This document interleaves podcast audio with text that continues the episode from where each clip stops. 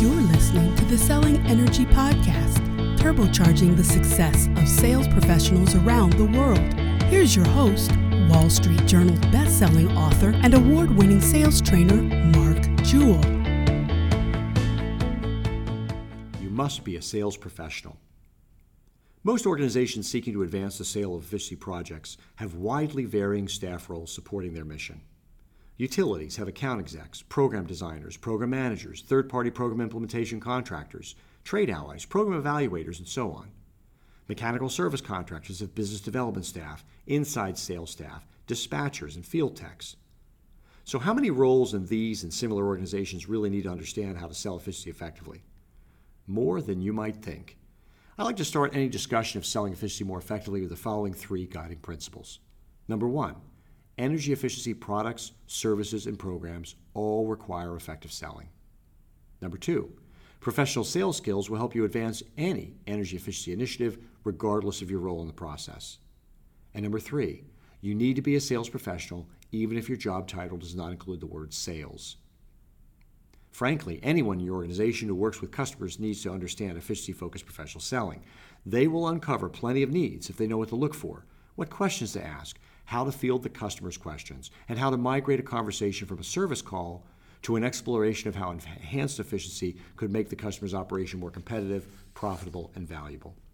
Moreover, their input will help you triangulate the organization's requirements so that you'll be more knowledgeable when your actual business development person ultimately connects with whatever person in your customer staff has the final say on which products and services they will buy from you. On a related note, one of the hallmarks of sales professionalism is the ability to move from reactive to proactive sales. Can you really grow your business by simply fielding calls and producing estimates upon request? Think about it. By the time you hear about a project using this approach, you're often too late. There are several dimensions of being proactive. Number one, coaching others in the decision chain to drive requests for premium approaches. Number two, communicating compelling value propositions that preempt value engineering. And number three, selling directly to the owner. If you are proactive in developing interest in and demand for higher efficiency approaches, you'll be paving the way toward increased sales. Getting to the owner and communicating how your solution makes his or her life easier or more profitable sets the stage for more effective selling later on. By the way, having utility account reps, field service techs, and other non traditional selling roles trained in efficiency focused professional selling yields another vital advantage. It gives you the insight you need to take threads of information returned to you from your field operatives and craft them into proactive and compelling messages that will create demand for your offerings from the top of your prospect's organization. That intel from the field will also help you identify all the players who endorsements you'll need to soft circle prior to going to top management with the plan you feel confident will win organization wide approval.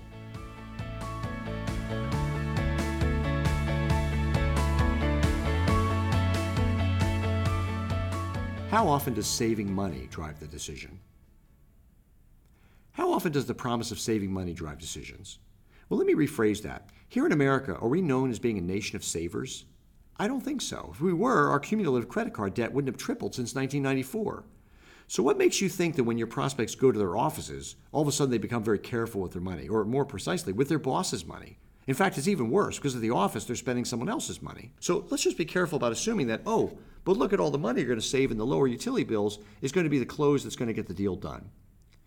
On a related note, there's a considerable amount of research out there suggesting that folks value avoidance of loss more heavily than the promise of gain. So, if avoided utility expense is the crux of your benefits list, you might consider rephrasing this to communicate avoiding a serious loss rather than capturing a windfall.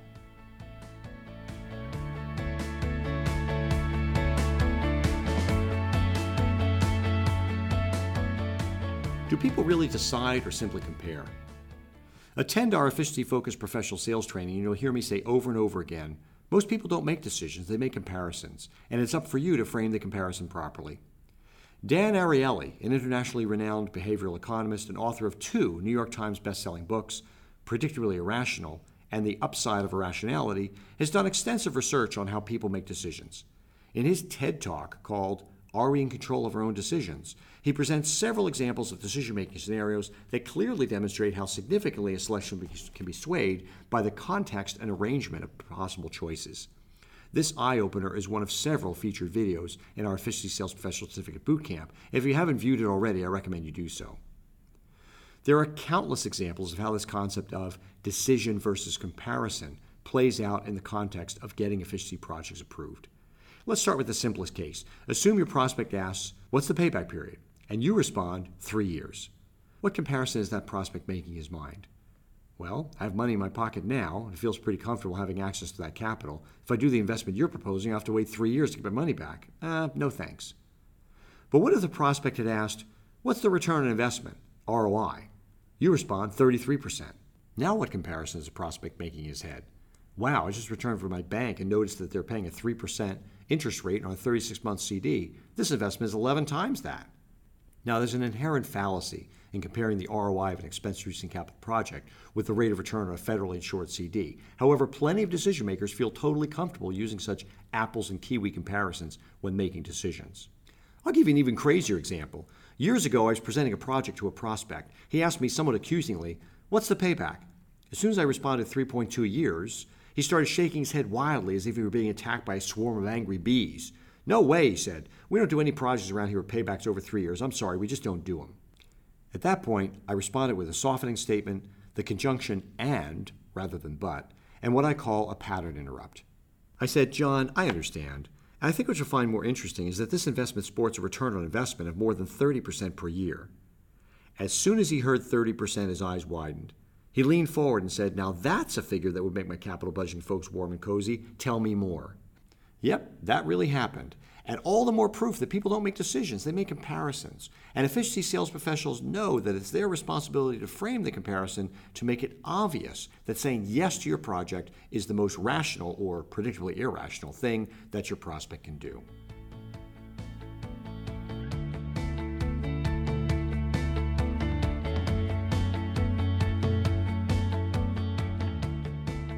Are you even focusing on the right savings? If you want to capture the attention of a busy executive with the prospect of improving his building's energy related systems, should you focus your elevator pitch and one page proposal on projected savings in kilowatt hours, therms, or utility expenses? Or should you focus on something else that's nearer and dearer to executive's heart and probably likely to move the needle in a more significant way? Consider the following assumptions in the context of a typical open office workspace $40,000 average salary and benefits per person, 200 square feet occupied by each person, and $200 per square foot in payroll versus $2 per square foot in utilities. What if your efficiency campaign boosted productivity by just 1%? Let's go back to those assumptions. Assume that your average office employee makes $40,000 per year and sits on a floor that's been designed to accommodate five people per thousand square feet. That's $40,000 divided by 200 square feet, or $200 per square foot in payroll. What's your utility bill? If yours is an average office building in the continental United States, it's probably around $2 a square foot. That means that your payroll is 100 times as large as your utility bill on a per square foot basis. If you're a manager, what should you be focusing on?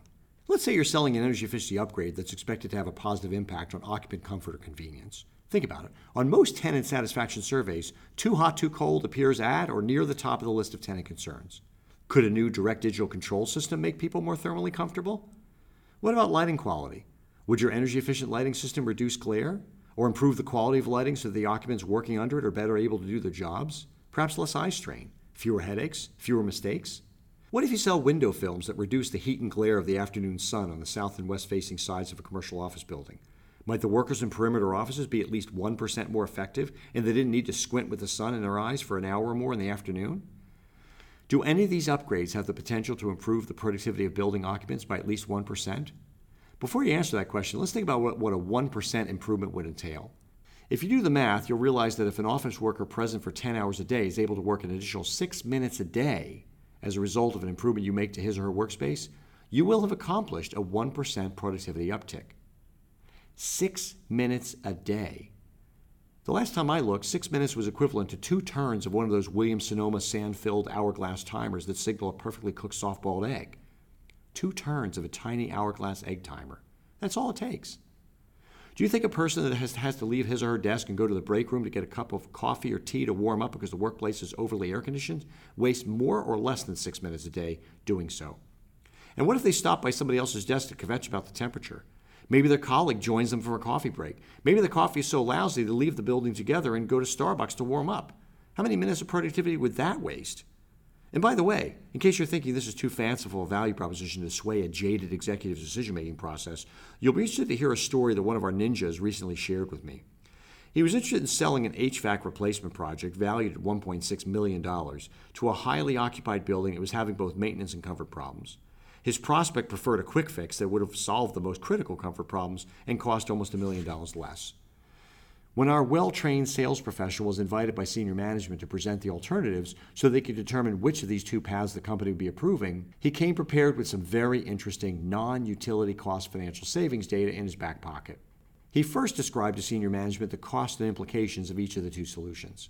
He paused, and then he casually added that the more expensive system produced as little as 1.2 minutes of additional productivity per day for each of the workers occupying that facility, the value of the productivity savings would equal the value of the $1.6 million project's annual energy savings.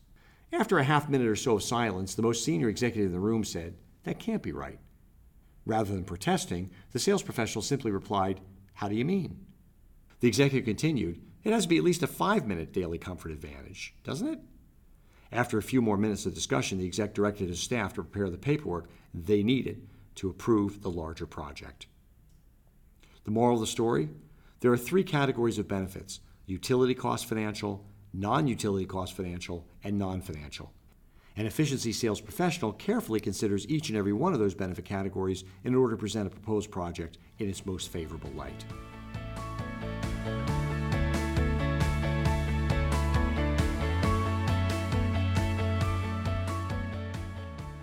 Sales professional as symphony conductor.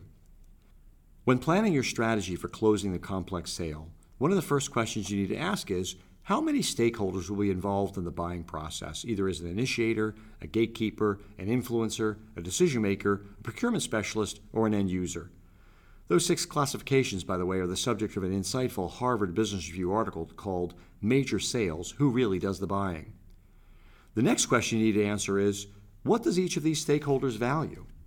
The third and final question to ponder is how can I reframe my proposal so that it resonates with those values? Pursuing these three steps in this order will equip you with the insights you need to soft circle approval of all players before you seek to close the sale. By the way, imagine what would happen if you didn't take the time to understand what each of these people thought about energy efficiency. What if you did what most people do and tried to sell a single stakeholder on the energy efficiency improvement? Ask yourself a simple question Do you really want the success of your sales process to hinge on that one person's ability to translate and communicate your value proposition to everybody else around that table? Realize that your internal champion cannot approve, fund, and implement the project alone. If you sidestep your responsibility to do all the selling, your outcome will be largely dependent on the uncertain ability of someone else to sell your project for you. Are you willing to take that risk? Let's assume you're trying to sell an energy upgrade to a multi tenant commercial building, and your initial point of contact is the property manager.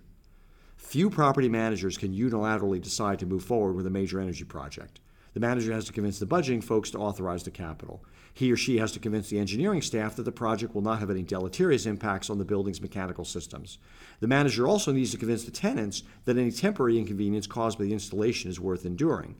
If capital cost recovery language will be used to recoup the landlord's investment in the upgrade by clawing back some or all of the utility savings, the tenants also need to be briefed on how that process will actually work.